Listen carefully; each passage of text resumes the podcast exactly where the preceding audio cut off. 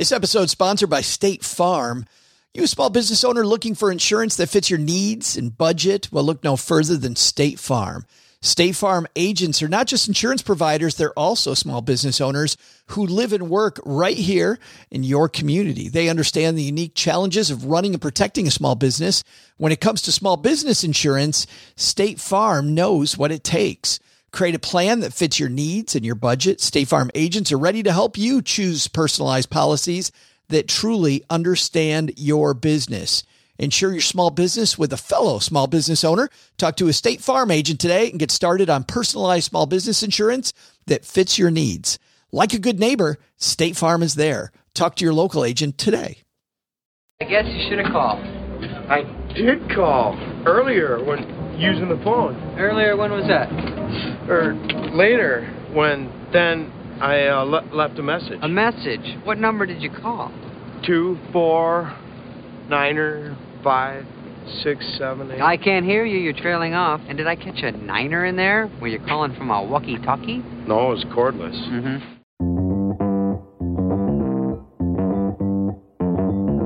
Live from Joe's mom's basement, it's the Stacking Benjamin Show.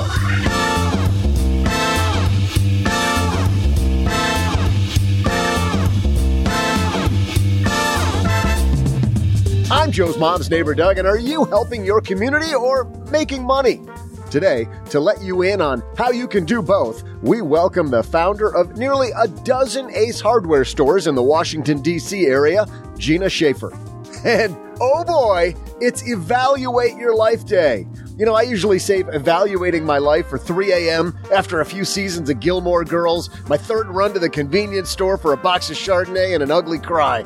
By now in life, I thought I'd be announcing at Leno or, you know, at least somewhere on NBC. Heck, I'd even take CBS. I'd have some witty banner with the host. It'd be great. Ah, well, in our headlines, it's Fire Prevention Month. Want the best insurance? Practice safety. Steve Kerber from the Fire Safety Research Institute joins us. Plus, we'll throw out the Haven Lifeline to Jason, who's trying to figure out how to pay for college while in retirement. I think you did that backwards, dude. And then I'll share some trivia. And now, two guys who should be on late night, if only to make me feel better. It's Joe and O J J J J G. Hey there, Stackers, and a happy Wednesday to you. Happy Wednesday to you, Doug, said the host to the witty announcer guy. Maybe not on CBS, but we are on Westwood One. Does it? Doesn't that count? That might I mean, be that's bigger. a good. That might be Probably better. bigger. Probably. Yeah. Yes. We got a great show today, by the way. Oh, gee. I love these shows. You know, we had Ed Slott and Barbara Corcoran on. That's a little flex right there.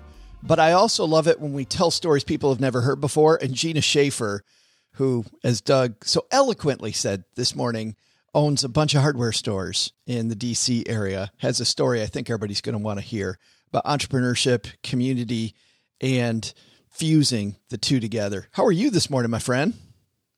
Fantastic. Thank you for asking. How are you today, Joe? I'm, I am very good. Thank you. Actually, you know, it's funny. I say I'm very good because that's what you say. Uh, however, I've known you guys long enough to tell you the truth.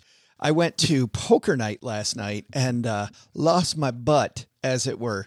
We, we play for not very much money, but of the not very much money I took, That's your problem. I lost it all. You need higher stakes, bro. Oh, that's what I need. It's exactly what I need. That way you I concentrate need to play for more money. yeah, yeah. If it was a higher stakes game, you know, you, you take it more seriously.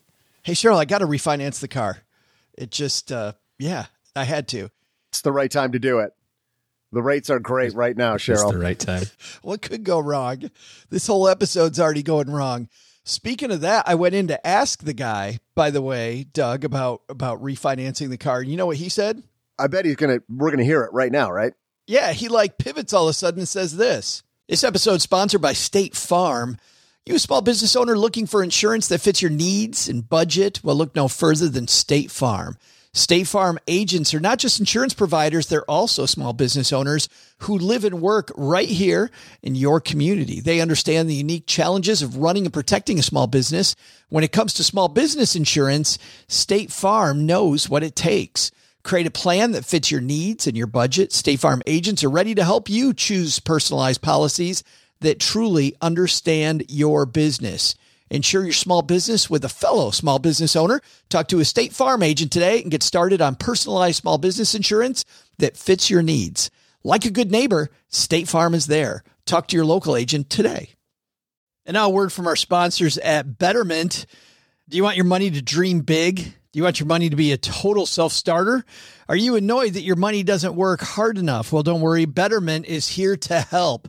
Betterment's the automated investing and savings app that makes your money hustle. Their automated technology is built to help maximize returns, meaning when you invest with Betterment, your money can auto adjust as you get closer to your goal, rebalance if your portfolio gets too far out of line, and your dividends are automatically reinvested. That can increase the potential for compound returns. In other words, your money's breaking a sweat while you can be breaking bread. You'll never picture your money in the same way again. Betterment, the automated investing and savings app that makes your money hustle. Visit betterment.com to get started.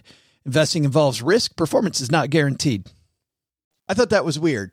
There's like sales and then there's that. I don't know. I don't get it. Gina Schaefer here, Steve Kerber in what uh, a lot of stackers that have been around for a while call one of their favorite segments every year. This is Fire Prevention Month. Steve Kerber is here. All right, time to get this episode started. Let's go. Hello, darlings. And now it's time for your favorite part of the show our stacking Benjamin's headlines. Guys, as I said so eloquently, it is Fire Safety Month, and Steve Kerber joined us over on Fireside so people could ask questions. We're going to do that from time to time now that Fireside is open. But I started off by asking him a few. And the first one I asked was about this idea of sleeping with your door closed or open. Fire Research Safety Institute's come out with a bunch of videos. And in one of them, they have a whole focus group, OG, where it's a bunch of people sitting around and they ask them, should you sleep with your door? How many people think it's better to sleep with your door open? Every, every single hand goes up. And it turns out it's better to sleep with your door closed. And it's because of the fact that that door buys you some valuable time. And well, I asked Steve exactly how much time, and this is what he had to say. I mean, it depends on the type of door. It depends on how close the fire is to where the door is. But I mean, it could be minutes, tens of minutes in event of a fire. And the comparison is if that's wide open and you're connected to where the fire is, all that smoke and heat is coming right at you. So obviously, putting something between you and that fire is going to buy you time.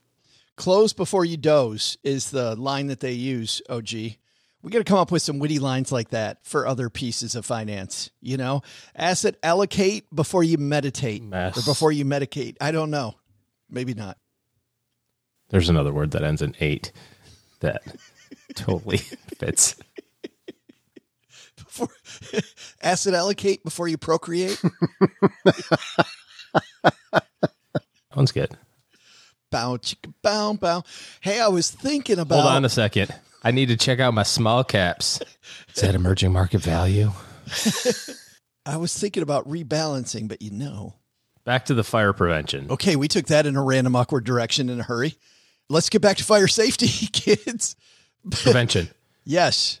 We don't want to even do it safely. We want it to be prevented. Just prevent it so you don't even have to be Just safe. no fires whatsoever. Not a safe fire. Absolutely. But still, still, job one, sleep with that door closed. Number two, and the bad news here, OG, is that even though we have Steve Kerber on every year, and even though we have better fire prevention tools out there, statistics show more people, more fire fatalities than ever before. I asked Steve about that and why why that is. If we have so many better tools today than we did even five years ago when Steve started joining us every October, why are things getting worse? And this is what he had to say. So listen to this, ready? You would think that in America, if we had a 30% increase in fire deaths over the last 10 years, that someone would talk about it. But the reality is, I mean, 30% Wow. increase in the last 10 years. I mean, so we we did great from like 1980 to like 2010. The number of fatalities was coming down, the number of fires was coming down. Uh, there's a lot more smoke alarms being installed, and I think that that limited the amount of times the fire department was needed and stuff like that. Uh, the last 10 years has been nothing but a steady incline in the wrong direction. Not good news there. Uh, I wonder if there's any chance it's because we're all spending a lot more time at home. Well, that's just as of late, though. That doesn't well, explain. I, no, I don't know. I mean, of course, it spiked massively uh, once COVID hit. But even before that, technology allowed uh, people to spend a lot more time. I was working from home back in 2013, uh, probably a day or two a week, you know, from time to time. I mean, well, I totally agree with that, Doug, that I'm sure there's a statistic out there. Like Steve said, there's statistics and more statistics that shows that more of us are working at home. However, with all the advances and with the fact that because we're working at home, wouldn't we want that to be a safe place? Like, wouldn't we think about that being a safe place? Steve actually, Steve actually talked about the fact that we think we'll be able to come up with it in the moment. And the sad news is, oh, gee, you've had a fire at your house when you were growing up. I don't know what you're thinking about in the moment, and I know this is a long time ago, but I don't think you're you're thinking really clearly when it's the middle of the night and you're just trying to get out of the house. Well, ours was during the mid morning, and um, thankfully, you know, nobody was hurt in ours. But um, but I can tell you, I'm certain that my mom wasn't thinking about anything clearly because she was upstairs still sleeping, you know, sucking down all those uh, drywall fumes or whatever the heck was burning in her lungs as the upstairs was on fire. But um, yeah, that the disorientation, I think, is what what he's talking about, both physically and mentally. I mean, if you want to practice this, the disorientation, you know, go in your bedroom, put a blindfold on, and now try to escape your house in 10 seconds, right? It, it you'll see that it's not it's not as easy as you think. You think, hey, I've been through this house a million times, but that's the experience of trying to get through a you know smoke filled house. Doug's played that game before, by the way. Put a I blind gonna say. It's like pin the tail on the donkey, but but it's a weird reverse many morning star situation. put a blindfold on, try to escape. He still has nightmares about that day. Doug's like, not again. Why does this always happen to me? Well, that may or may not be a drill that you want to play. One one thing, OG, we talk about every year at this time of year is having that fire safety, not chat with your kids, but do the fire safety drill at home. Kids do it at school all the time. And Doug, to your point, we're at home all the time now. So if we're at home a lot, we need to have that fire safety drill at home. I asked Steve about that, and this is what he had to say. one of the most important things you can do. And I think we, yeah, I mean, we kind of hit kids in elementary school and we're like, hey, uh, get low and go and, and stop, drop, and roll and all these other messages. But the reality is, how do we make that real and how do we make that actionable for adults? What we've kind of started to do lately is we, we kind of call it you need a plan A, B, and C. So your plan A is let's say you're sleeping in your bedroom, smoke alarm goes off, You've got that bedroom door closed. You go to that door, you open that door. Hopefully, nothing really big is going on. You got a little bit of light smoke at the ceiling. Maybe a room several rooms away had something happen, uh, small fire, whatever the case is. You make your way to your main exit. People typically want to leave by their front door. It's the door you're most familiar with. So you tell everybody in your family, go out through the front door. We're going to meet at the mailbox uh, get a head count and call the fire department and ask for help. That's plan A. Plan B is you open that bedroom door and you're met with smoke. What we're telling people is if you can't see your exit, if you can't look to the door that you're going to go out and know that you can make it to it, skip plan A. Like if you can't get to that door, yeah. now plan B comes into play. Get to the window, and hopefully you can get out that window. Maybe you can get out on, if it's one floor, you can get out onto the ground. If it's the second floor, you can get out onto like a roof.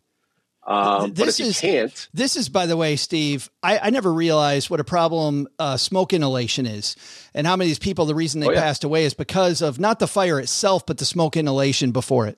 smoke is the number one killer.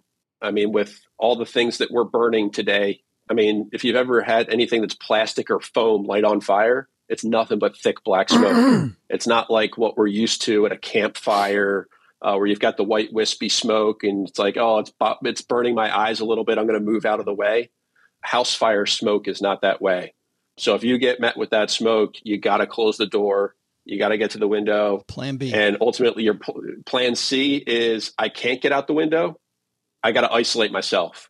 So now you get that door shut. Say there's some smoke coming around the door. You can stuff some towels around the door or whatever. Get to the window, call 911, let that fire department know exactly where you are. And this is really important for like apartment buildings and things like that. I mean, you're not going to jump out a third, fourth, fifth floor window. but you can get those doors shut far away from the fire as possible.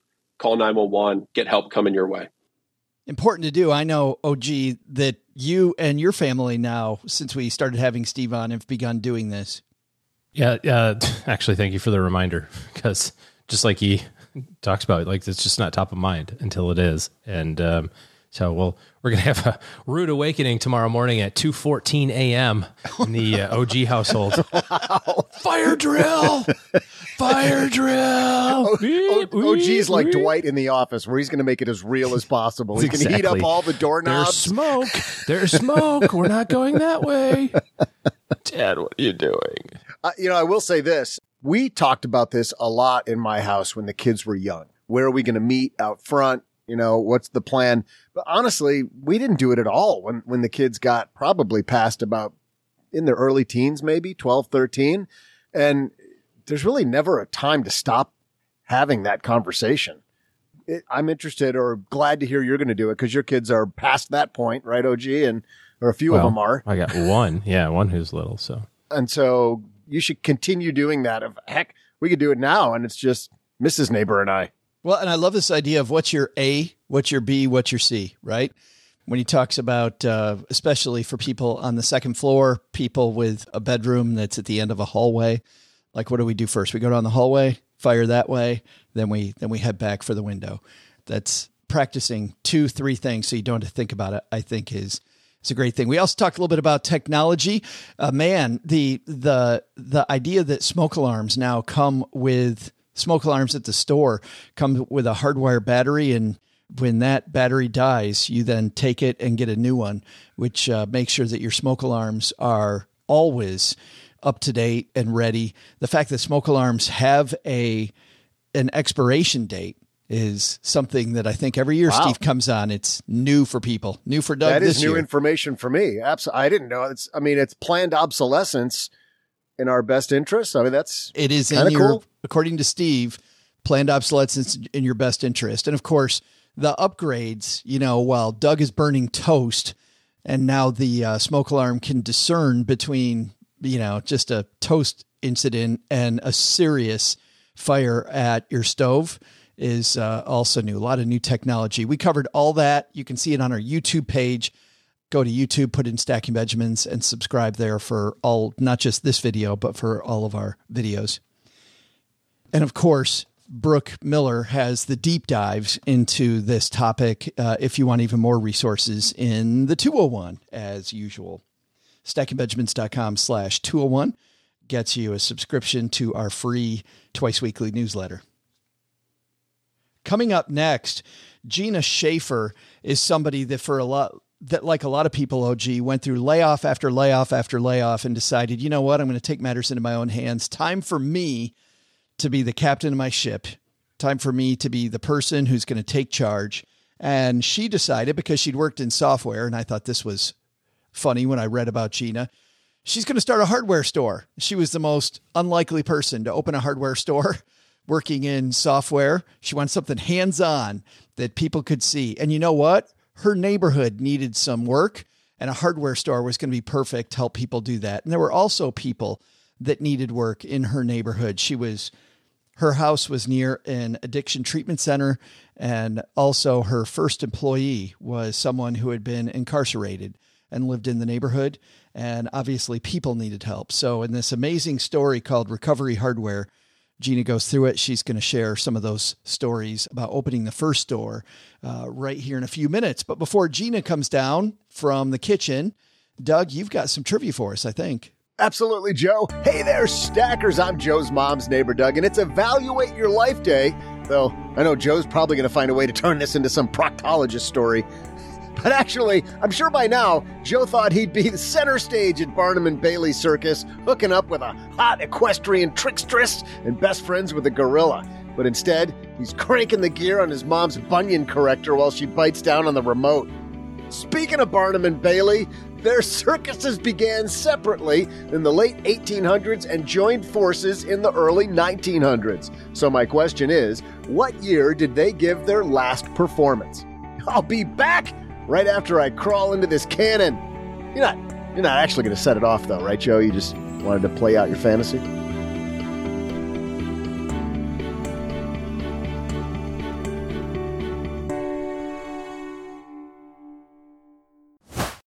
Well, if you're new to Stacking Benjamins, you may not know that I've tried out a lot of personal finance apps. I like to be a guinea pig and try out all these things. So I know what I'm talking about when it comes to uh, what's helpful and what isn't helpful. And the app that I've used the longest has been Monarch Money.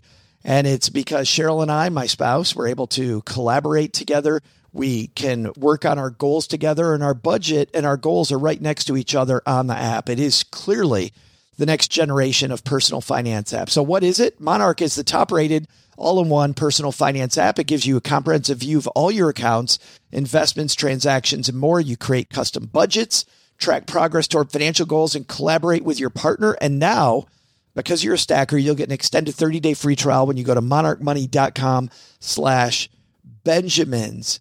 I love the fact that we get to collaborate. I love the fact that it's customizable. And I also love that it's this ad free privacy you can trust. They never sell your data to third parties or show you ads. After trying out Monarch myself, I totally get why it's the top rated personal finance app. And right now, because you're a stacker, you're going to get an extended 30 day free trial to try it out like I try out many different apps. And this one was sticky for me because well, you'll see when you try out the 30-day free trial. Go to monarchmoney.com slash Benjamins. That's M-O-N-A-R-C-H-M-O-N-E-Y dot com slash Benjamins for your extended 30-day free trial. Navy Federal Credit Union is helping their members save. When they purchase new homes, they have loan options and resources to make sure that you get a great deal. Now, Navy Federal will contribute $1,000 as a lender credit towards closing cost on your new home. Members also save on their monthly payments since there's no requirement for private mortgage insurance. We know what a bear PMI can be. Wow, Navy Federal takes care of that. Plus, Navy Federal offers low rates and fees so you could save even more. Navy Federal mortgage experts can help you choose the best option for you, making the home loan process a smooth experience. Learn more at NavyFederal.org. That's NavyFederal.org. Our members are the mission. Insured by NCUA, equal housing lender, qualifying members with purchase mortgage applications after 91622 may receive up to $1,000 toward actual closing cost applied at closing with no cash back and subject to loan program maximum contribution limits. Terms subject to change. Ask your loan officer for details.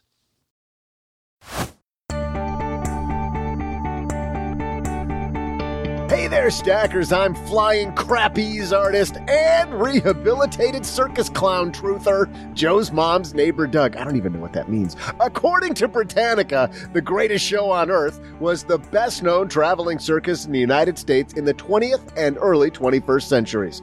The Ringlings purchased the Barnum and Bailey Circus for $400,000 in 1907, which would have been worth more than $11 million today.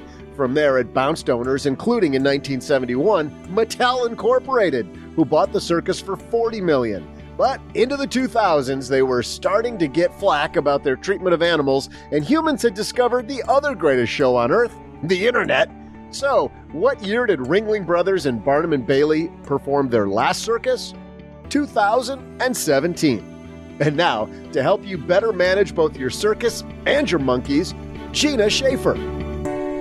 Entrepreneur Gina Schaefer joins me. How are you? I'm fantastic. How are you? I'm doing great. I love, by the way, the I'm at work hardware store retail vibe. For people that aren't, for, pe- for people not watching us, this is what this is the life of retail, though, Gina. Right? I mean, you find a spot and you get it done. You hide in a closet, in a corner, in a back room, under a stairwell. I mean, we, we don't we don't pay square footage rent for pretty offices. Yeah, it's all got to be out there. Pretty is what the customer sees, I'm sure. Yeah. But I want to ask you about your journey to hardware because it's so unlikely. It seems so not what I expected the beginning of your book, Recovery Hardware. When did you know you were an entrepreneur? Was it at a young age that you thought, you know what, entrepreneurship's going to be for me? You know, I get in hindsight to look back and, and reflect on these kinds of things, right? So I remember writing a business plan when I was 12 it is not fair for me to say I knew from the time I was 12 that I wanted to be an entrepreneur, that I was an entrepreneur, but I did write a business plan when I was 12. And then I went through all the traditional junior high, high school, college, get a job routes and didn't remember any of that experience until I started to get laid off from tech startups.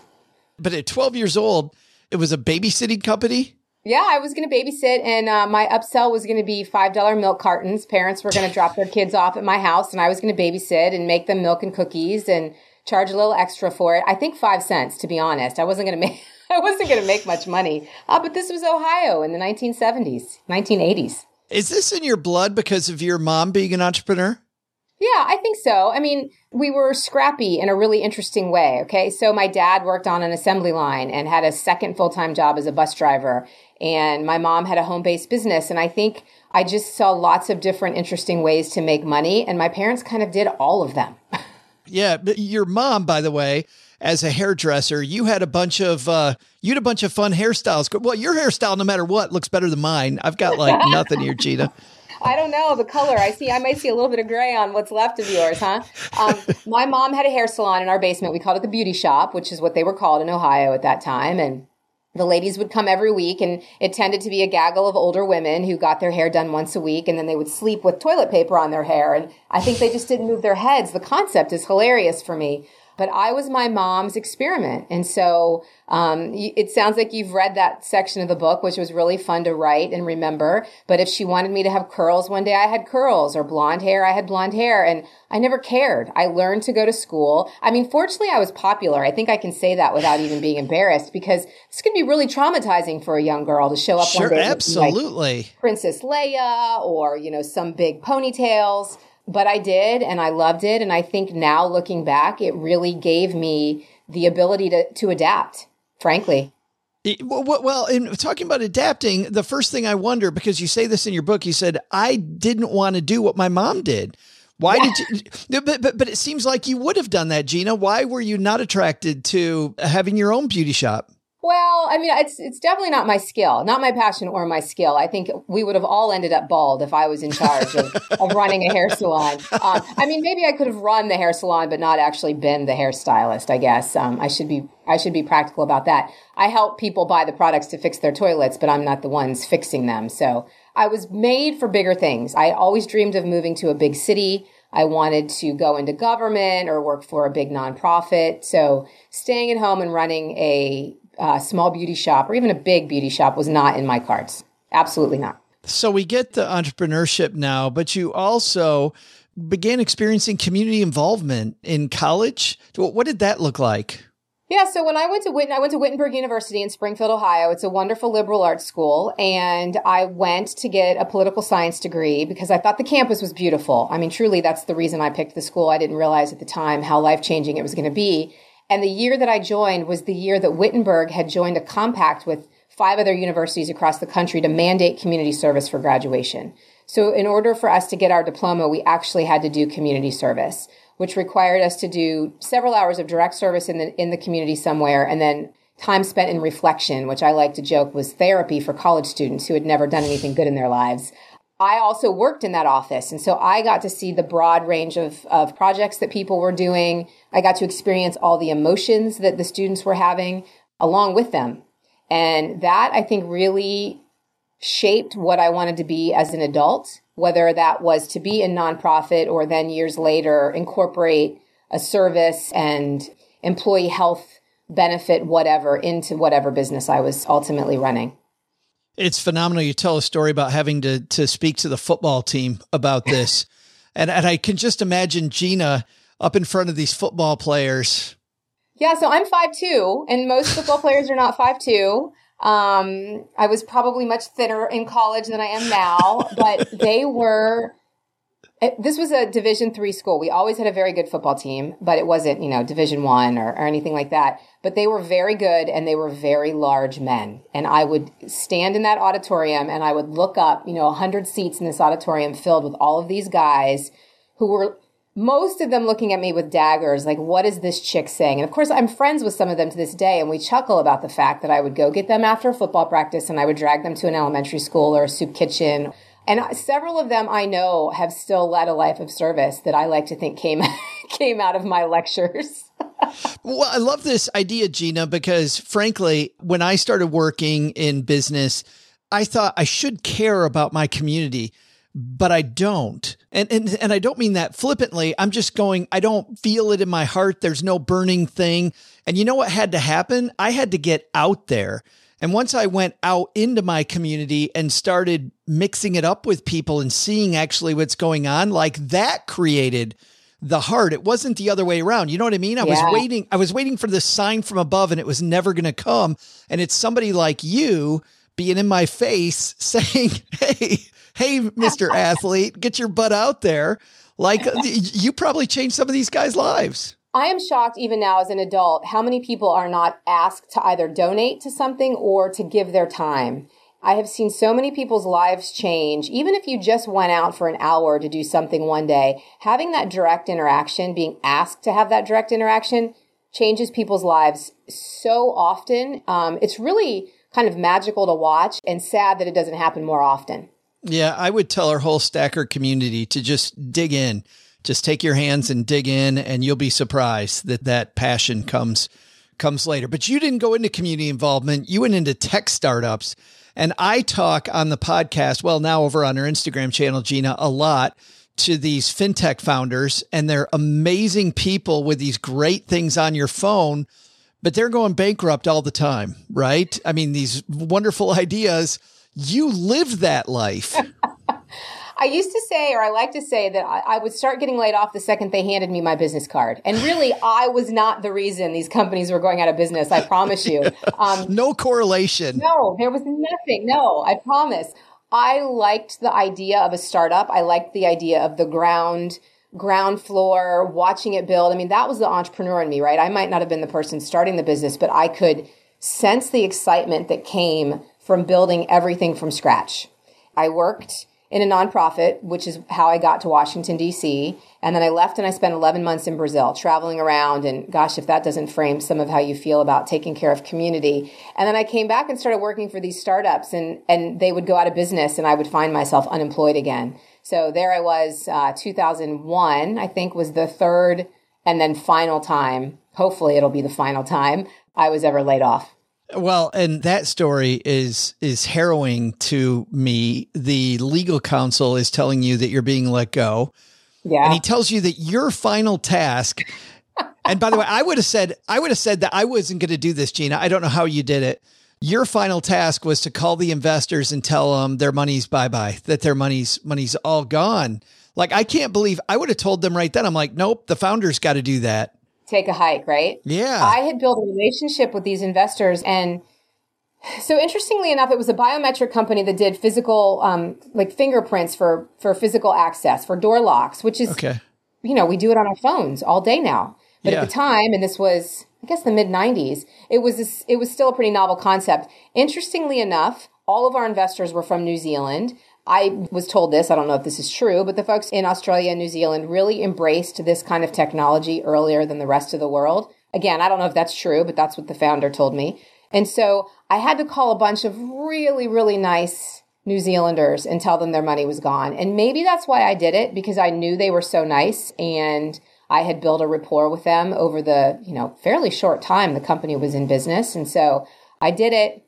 I do what I'm told. I can just imagine that drive back home then from a failed tech startup and this, well, what had been a hellacious last day of telling these people their money's gone. And you decide, like, I'm thinking of all these reasons somebody might change their life. And you decide that you're sick of commuting. like, number one on Gina's list is I don't want to commute. But what I like about this, though, Gina, is you're kind of framing things around what really fits me, right? But commuting was was not going to be the first thing. No, I did not want to commute anymore. I knew in my heart that I was destined to live an urban lifestyle. And to me, that meant walking everywhere I had to go, including my job, or maybe taking the metro, the train, the bus to my job, but not this long, horrible commute that I had to the DC suburbs. So tell me this area where you where you live, Logan Logan Square. It's called Logan Circle. Yeah. Logan Circle. Uh, see, I go Logan Square. It's a circle. Logan Shape. We'll go with Logan Shape. Logan shape. DC is made up of a bunch of circles that were created by the Frenchmen who designed our city way back when. Logan Circle is, you know, DC, like most big cities, is broken down into smaller communities, and each small community sort of acts like a small town. We all have or want the same types of services, and, and we have our own local representation that then rolls up to the DC government. Logan Circle was one of the neighborhoods in the country that had been destroyed by the riots when Martin Luther King was assassinated. So obviously that was the late 60s, very end of the 60s. And the neighborhood, I mean, it really went to hell. People left, businesses closed up. It was a nice middle class black and white community, and everybody moved away. The people that stayed were the people who you would imagine would live in a neighborhood that had been destroyed. It was the drug dealers and the prostitutes and all sorts of nefarious characters that you know, had the advantage of living in this beautiful neighborhood for decades while it decayed. And so houses were boarded up. There were no, almost no businesses. There were very few public services. And then late 80s, early 90s, people started realizing that adjacent to some very expensive neighborhoods in Washington was this neighborhood that had a ton of potential.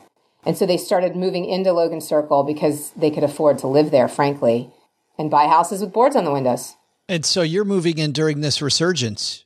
Yeah, I was one of those young women. I, I love the real estate agent who told me that I had to buy in Logan Circle. She sat me down one day and she said, it's the only place you can afford.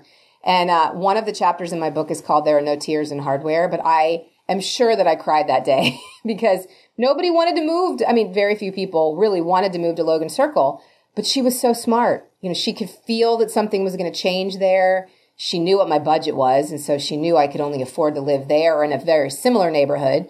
And so I bought a place and then another place. And then my husband moved into a condo around the corner and we got married and bought another place together. And everything unfolded from that real estate agent. But and I love that you really uh, love this neighborhood. It had been the Black Broadway uh, uh, you talk about. Like this had been at one point just a famous neighborhood. Amazing people that came from that neighborhood. Yes. And so CVS moves in, which is a good sign. A Yep. good grocery store moves in, and then there's this this resurgence happening at the same time that you're being laid off. You come home and you tell your husband, and by the way, I'm like, "What?" You tell your husband, "I want to open up a hardware store." And I thought, okay, is this just a direct reaction to the fact that she's worked in software, she's worked in tech, and it's Yeah. the most non-tech job I could possibly have? Like, is this like the rebound boyfriend job, Gina? That's what I'm thinking as I'm reading that you're going into hardware.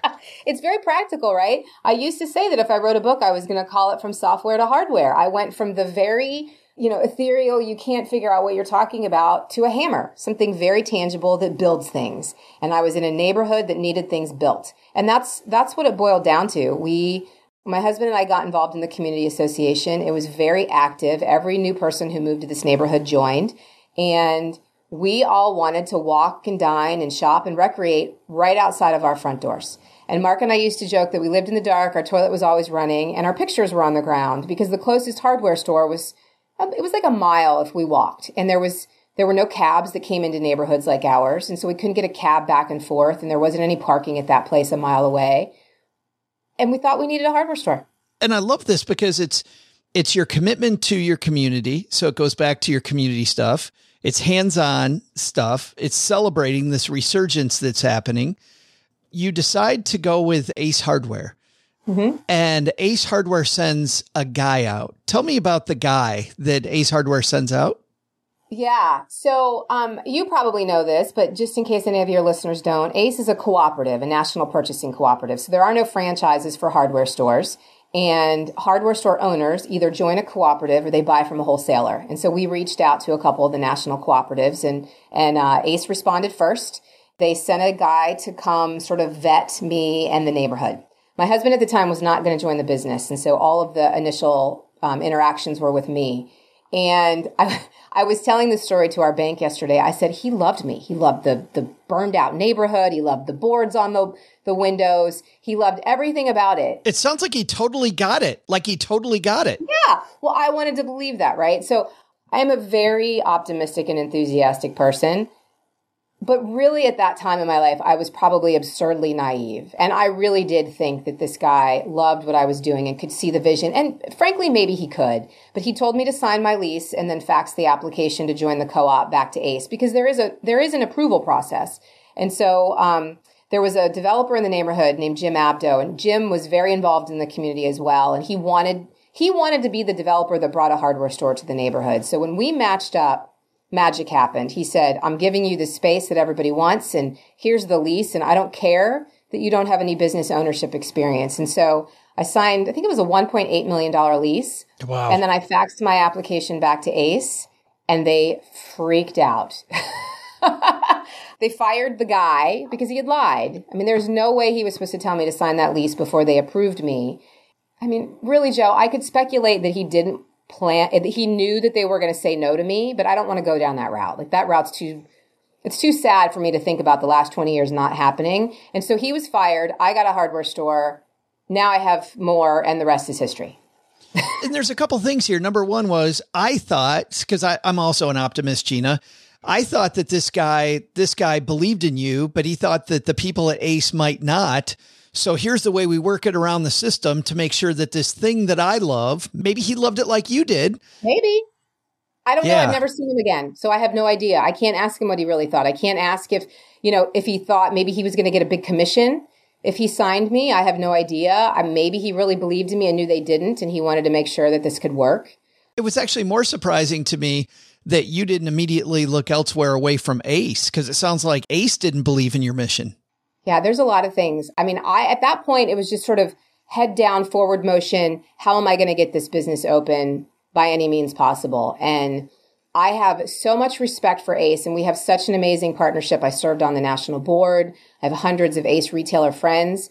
And The the story has such a wonderful ending that I can only look back on that time and chuckle. Yeah, I don't know what else to say. yeah. And it did all work out. And I like the fact that there's this guy, Jim, who's the developer that you just mentioned, giving a lease to somebody with no experience when there's many other people out there, Gina. Why, why you versus all of these other people?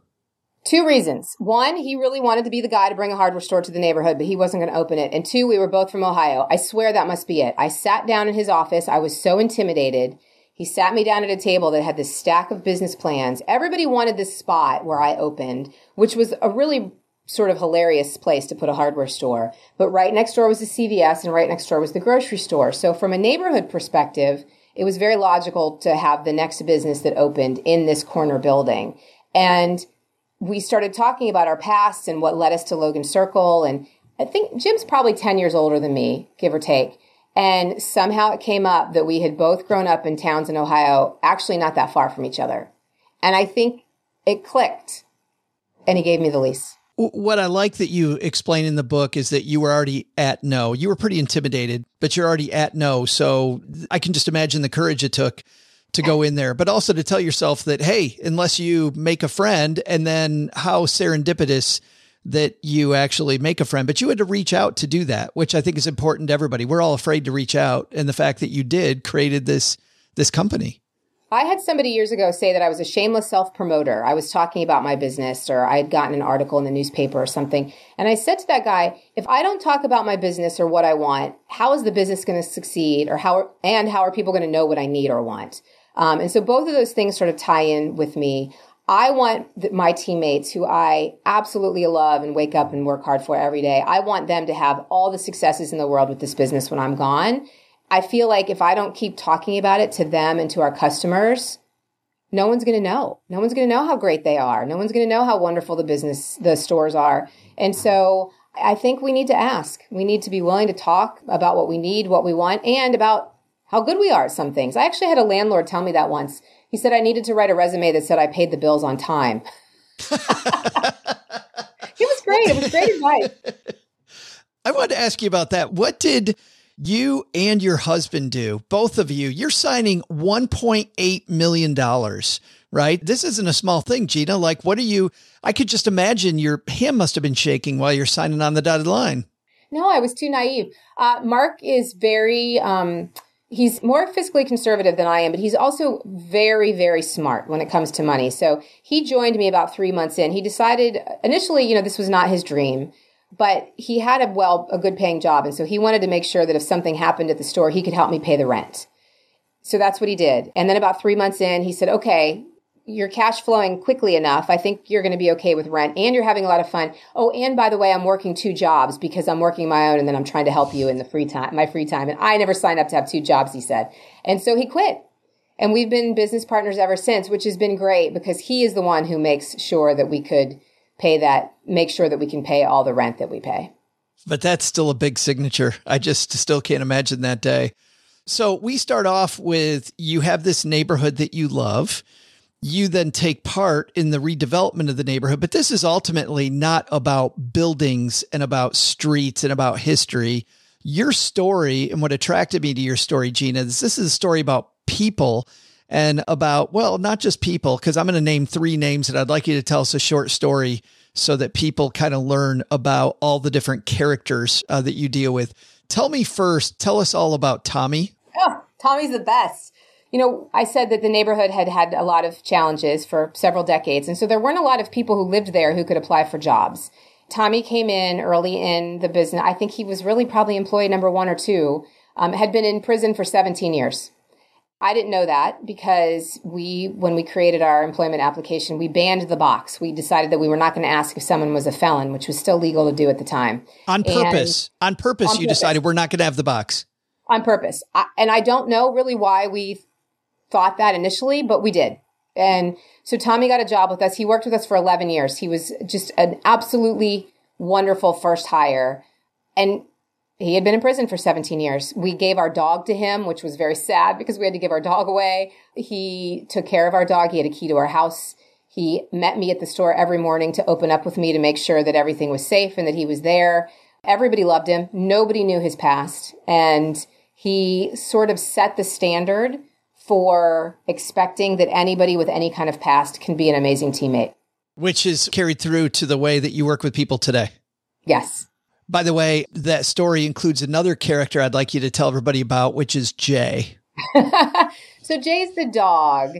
Um, Mark likes to say that I've made one bad decision in my life. God love him. And that decision was Jay. I decided that every good hardware store should have a store dog. And then I fell in love with Great Danes. And so I adopted a Great Dane right before Logan Hardware opened. And Jay came to live with us he weighed 175 pounds. Oh he was God. afraid of his own shadow. I mean, I think I weighed 130 pounds at the time. So the dog was like so much bigger than me. He was afraid of his own shadow. He had separation anxiety and he scared the hell out of the customers. He was so nice, but people don't understand what to do with a dog that big. And if I heard one time, how's the horse? I heard it a million times. It was so irritating. so irritating. So uh, that's why I, I made the comment that we gave Tommy our dog because Tommy, I think, as a result of being in prison for so long, had a lot of wanderlust. He didn't want to be cooped up. He wanted to be, he would walk all day long. He would ride his bike all day long. He had friends all over town that he would go visit. And so when we realized that we couldn't have Jay at the store because he scared the customers, I gave Tommy a key to the house and he would just come get Jay and he would take him for hours and hours of walks and then bring him back. And then eventually we just let Jay go live with Tommy. And do you have store dogs today? We, no, we've never we never got a store dog again. Never did again. never. My, no, I have a dog, uh, but we have a couple of our stores have store cats, but we've never gotten a dog again. You know, when I, now when I think about it, it's a good country store with a nice old lazy Labrador. You know, laying in the doorway. You can visualize that. I think not a 175 pound Great Dane. And then the last name is Shane. Yeah. I want everybody to read my book so that they can read about Shane. Shane came to work with us. He was, I don't know, six weeks, eight weeks clean from um, a crystal meth addiction. And he was attending rehab at a clinic down the street from Logan Hardware.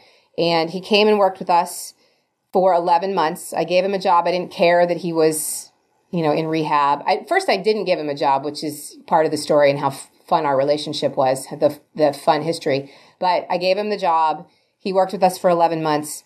He got really, really mad one day and he stomped out. He said he never wanted to see us again. He hated us. We were terrible. I can't even say it without laughing because we're such good friends now. I know so much more now about addiction and how people handle it and, and recovery that a year was not a long time for Shane to be clean. He was very fragile in his recovery. I, am not sure. In, in a lot of ways, that fragility never ends, but it was very new. What I didn't know at the time is that even though he left and said he was never going to come back again, he went back to his rehab meetings and he started telling everybody there that they should come work at my store.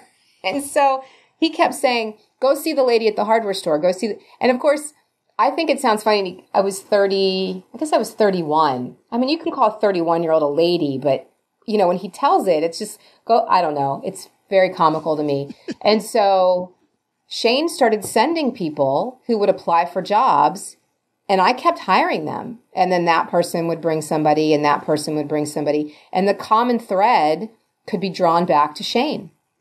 And about three years later, this is how we talk about it now. He was early in recovery and I was early in entrepreneurship. And it is not fair to compare the two because I, so I'm not doing that uh, in a in a broader sense. But I could not keep two thoughts in my head. I was so busy trying to figure out how to fix people's toilets and make paint and keys and pay payroll and all of the things that you have to do when you're running a, a, a, really robust retail business. And so I didn't think about the fact that I probably should have called him and said, Hey, why did you leave? Or Hey, did we do something wrong?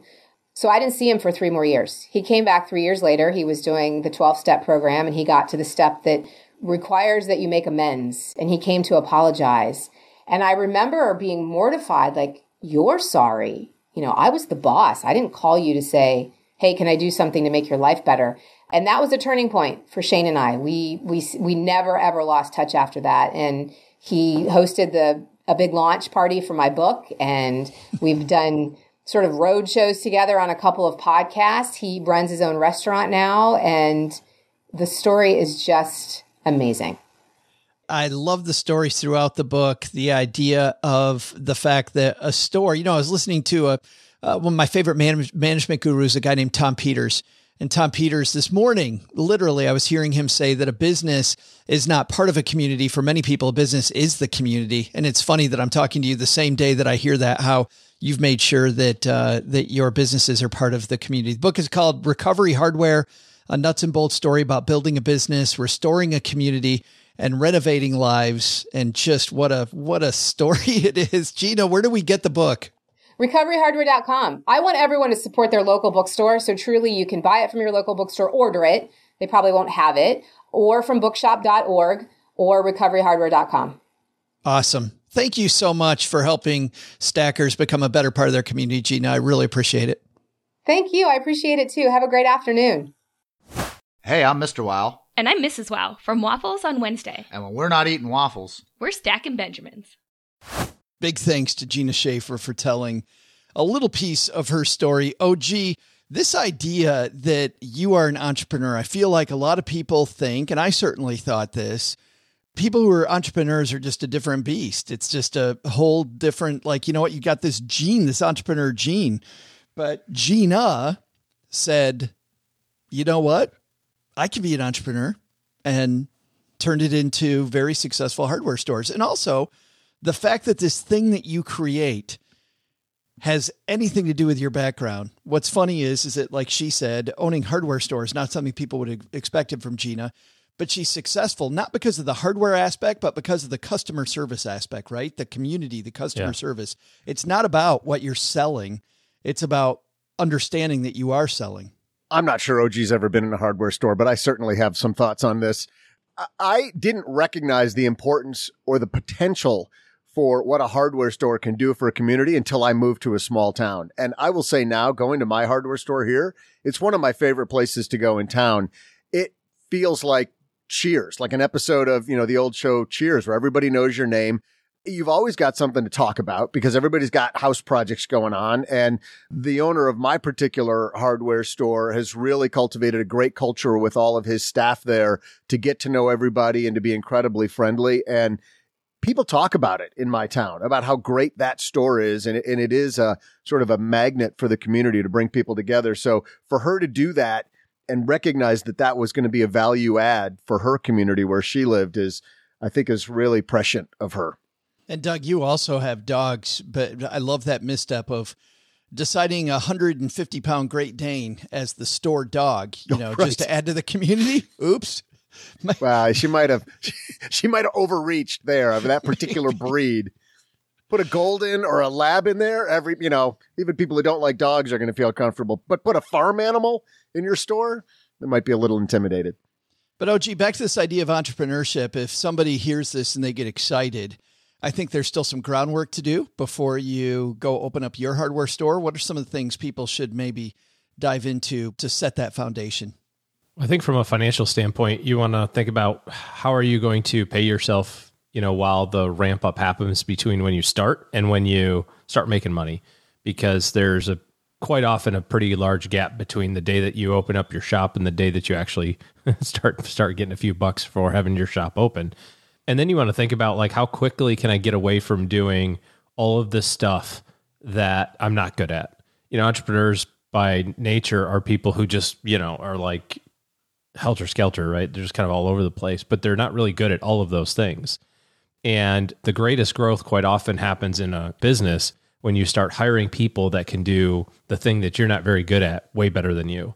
And it seems like an expense, but people are an investment generally. So get to the point very quickly where you can have somebody do the, the you know the accounting. You can have somebody do the sales. You can have somebody do the marketing. You have somebody do you know whatever the things are that you're not great at. Go find really good people and hire that away as quickly as you can. And you'll grow grow a lot faster. Barbara Corcoran said that last week when I asked her about what you need to pay attention to. It's your people, OG. And I love that yep. you echoed that. It's your people. Surround yourself with good people. Hey, let's uh, throw out the Haven Lifeline and tackle some of life's most important questions. Our friends at Haven Life Insurance Agency, they put what you value first, OG. Ooh, um, being an entrepreneur.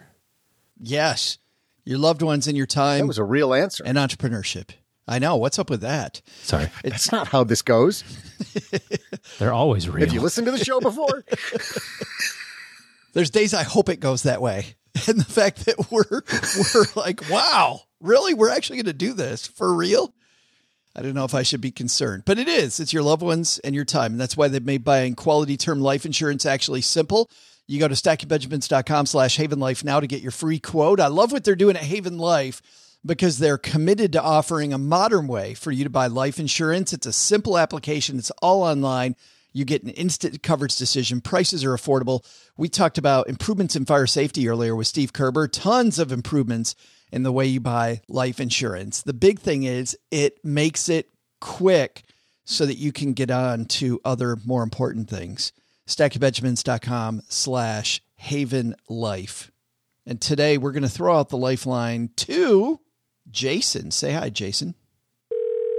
Hey guys, we have a toddler and we plan to pay for his college one day, but I don't see the big advantage to saving in a 529 account. We'll be around 50 by the time he goes to college and plan to be retired by that time. I'll either be able to pay for his school out of a 457B or by withdrawing Roth contributions from IRAs. It seems like a 529 would operate like a Roth in that money could be taken out tax free, but only for school.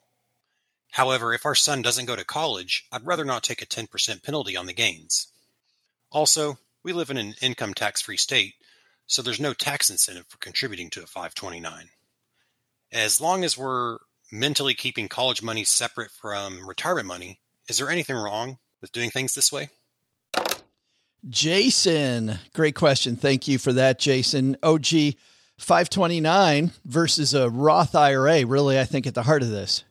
Well, the only thing that's missing there is you're not going to benefit from the compounding aspect of it because you can't take the gains of your Roth contribution out at 50. you can only take the contributions.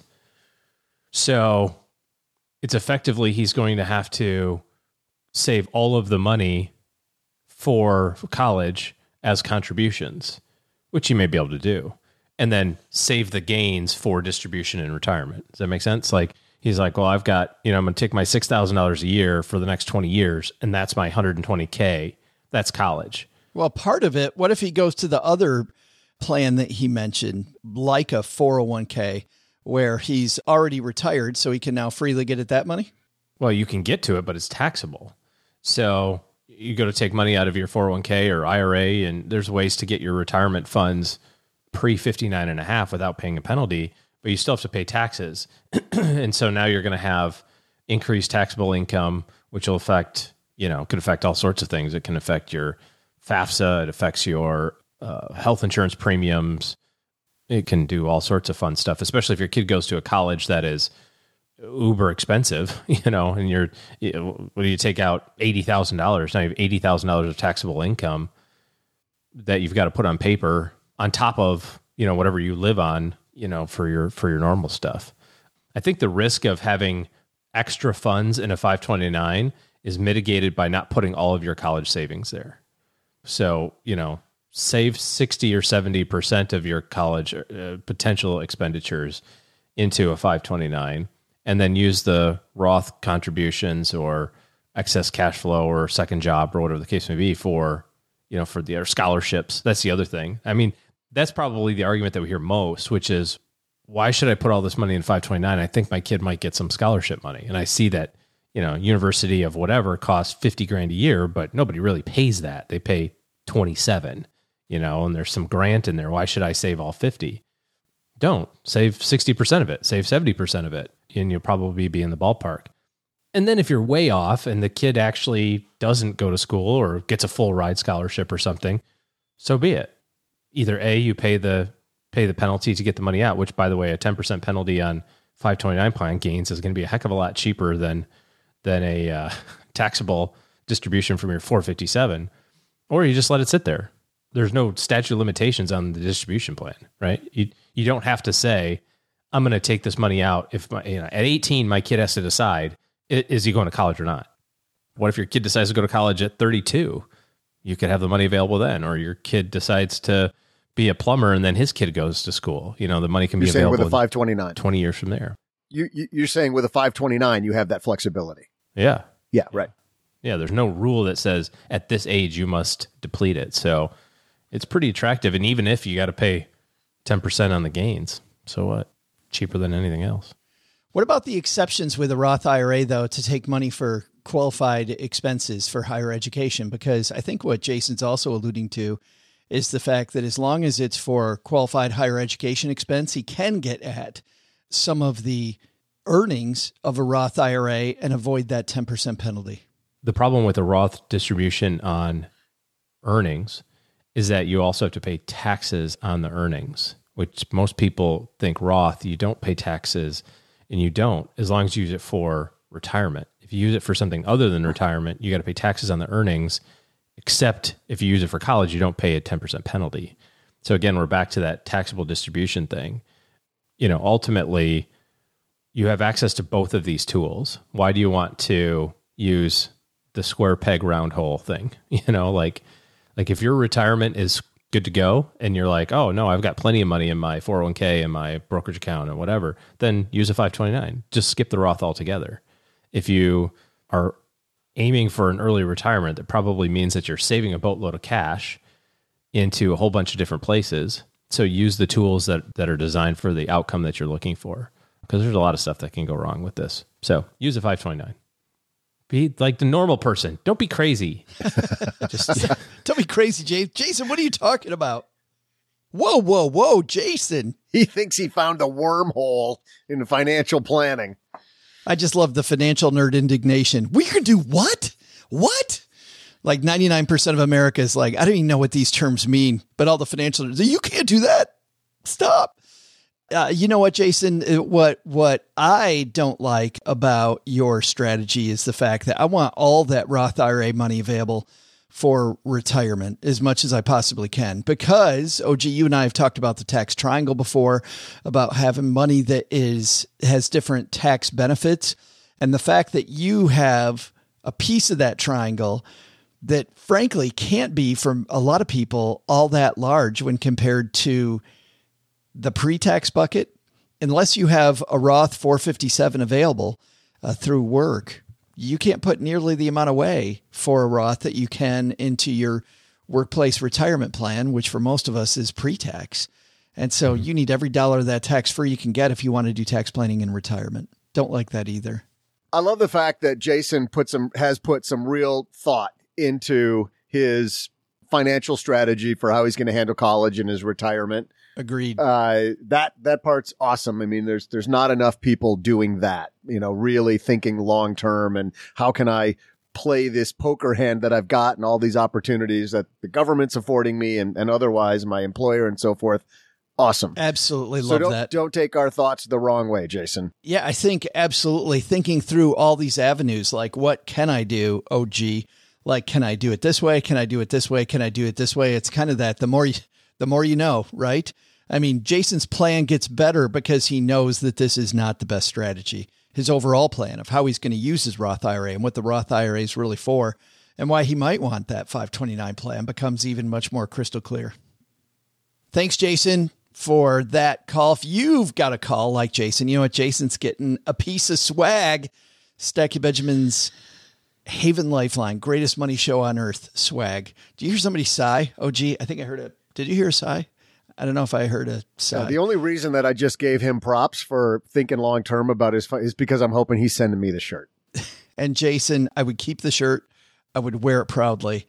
Tell your whole neighborhood that you were on the Stacking Benjamin show. Congratulations, my friend. Can we do this coming up soon here? Because, you know, my presidential campaign is going to get kicked off pretty soon for 2024. So can we have Haven Life sponsor that shirt? And can we give away Doug 2024 shirts? I will chat with uh, the uh, powers that be. Oh, well, then it's never going to happen. Matt at Haven Life. You, you got to ask for forgiveness, not permission. you just do it. Matt's like, why are we? So, why, why are we, yeah, uh, Mass Mutual comes down to Haven Life, says, "Hey, uh, looks like we're sponsoring a political campaign.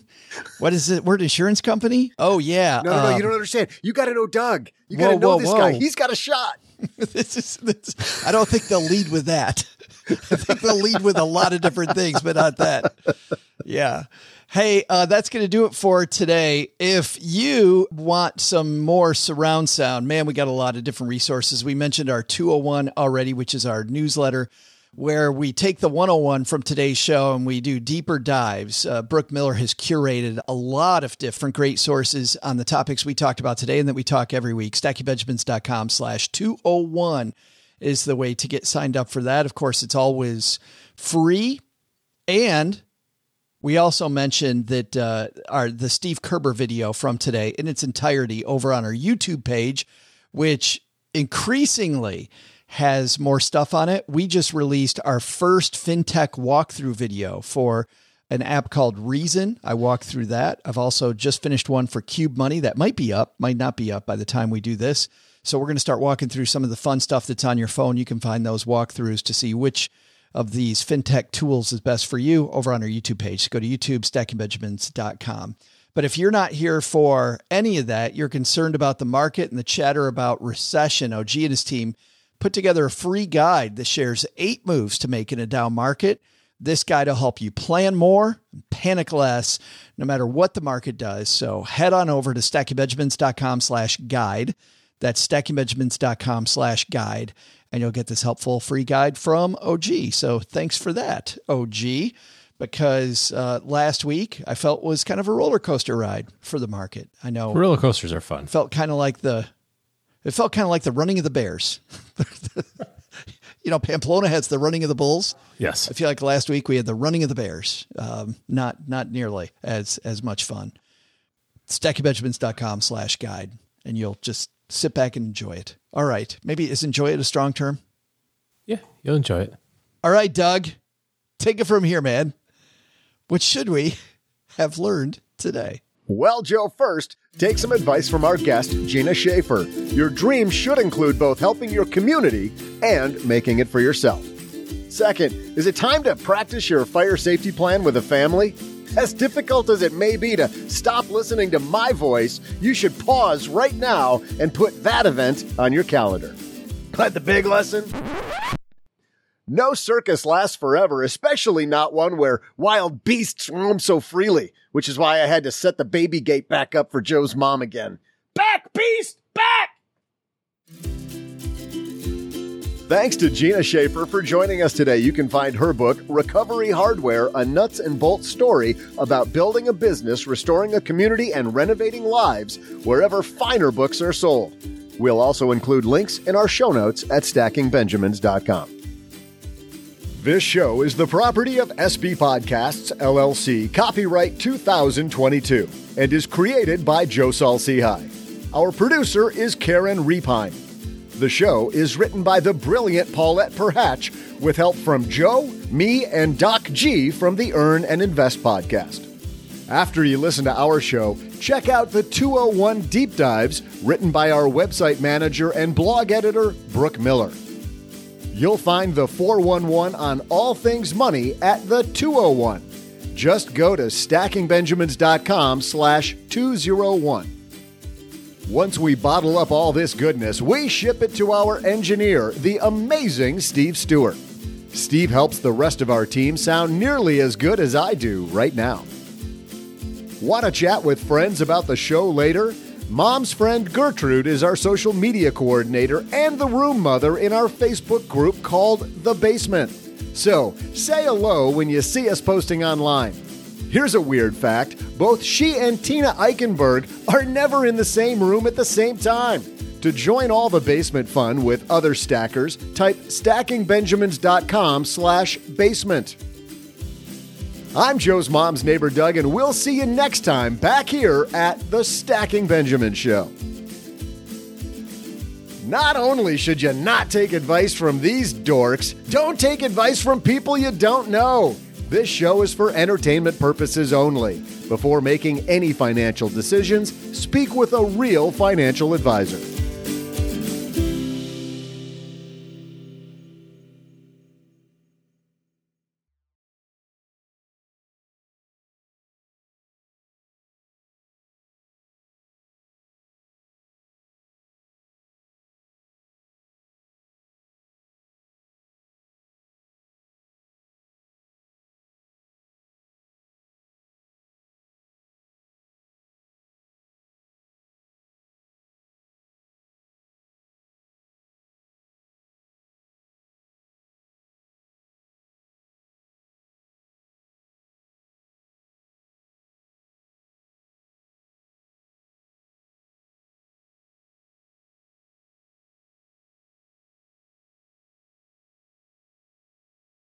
Welcome to the after show. This is the part of the show that doesn't exist, Gina. What happens in the after show stays in the after show, okay? Th- those are the rules, sister. Great.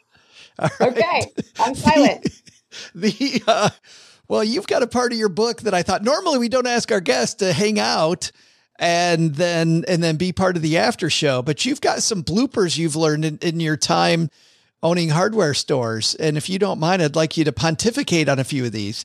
Number one, move your thumb when you swing the hammer. How many times have you seen this? People come in with a black and blue thumb. All the time. Happens all the time. Or the thumb missing. I mean, we've had the thumbs missing. No. Oh yeah, it's real. Oh, that one is that one's so bad. I feel like, by the way, but our, our, local Ace Hardware is Dots, and I've moved a couple times in town, and I'm in Dots, and I love the people there. But I feel like whenever I move, like I feel like I need a frequent flyer card sometimes. Like they're like, Joe, back for the fifth time today. Like you, you must, you must see that too, where people are like, yeah, had I remembered the first four times, Gina. Number two, as long as you're still smiling. Yeah, yeah. I would say that by time number five, I'm forcing a smile for yeah. my friendly ace employee, not for yeah. Yes. Uh, number two, this one's pretty critical. Don't drink beer until after you've painted the walls. Tell me this is a true story.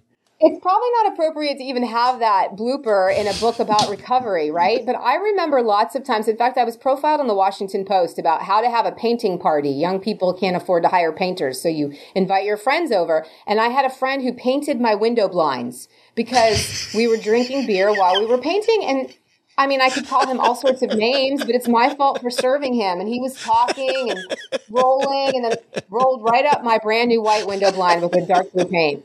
Yeah, don't do it. It's so great. Uh, we would do that. I remember painting parties when I was younger. I mean, don't get me wrong; these are now the best checks I could ever write because I don't want to do these anymore. That one and moving parties. Remember, hey, just some pizza, pizza and beer, and yeah. And now I remember I got to a certain age, maybe it was in my 40s sometime, and I'm like, nope, can't. I'm busy that day studying for You'll my blood test. Yep. Yeah, please. Number three. Oh God turn off the water supply before pulling a faucet out of the wall. Oh, this is when people come in and they're mad at us. I mean, so mad. It's almost always a plumbing issue because they don't turn off the water supply. And they're mad at you. Yeah, well, we take the brunt of it, even though we have nothing to do with it in that case. But yeah, they, you know, they've just flooded their kitchen, and so not only do they need plumbing parts, but they also need buckets and rags and mops, and it's bad. I understand, Gina, that people forget stuff or they don't know stuff. Blaming you is the part that drives me crazy. Like not knowing to turn off the water. Okay, everybody, yeah. you know, learns all this home improvement stuff at one point or another. I have a friend that on his desk he has a phrase. It says "can't fix stupid." And uh, and don't get me wrong, I don't I don't think I don't think not turning your water off is stupid. I think that's fine. I think blaming you as the person. I don't know. oh Uh, my god! I wonder if we would still have customers if we hung that sign at our hardware store. no. always buy more than one mousetrap is the next one. Yeah, so if you read the story of Lawson in my in my book, he is notorious for telling customers there's always more than one. Yeah. If you see one, and he's had more than one customer cry when he's told them that. I had a friend tell me that after I caught the mouse. They're like, "Yeah, it's a family." I'm like, "Oh No, God, yeah. no! Please, no! Please, Yeah. no!" yeah. My dad told me this next one 50,000 times. Measure twice, cut once. Yes. Somebody come back in for another uh, two by four. My uh, my manager, I have a manager that likes to say, "It's not what we need to learn; it's what we need to remember." And good lord, we need to remember that that one I one. could use a tattoo with that one.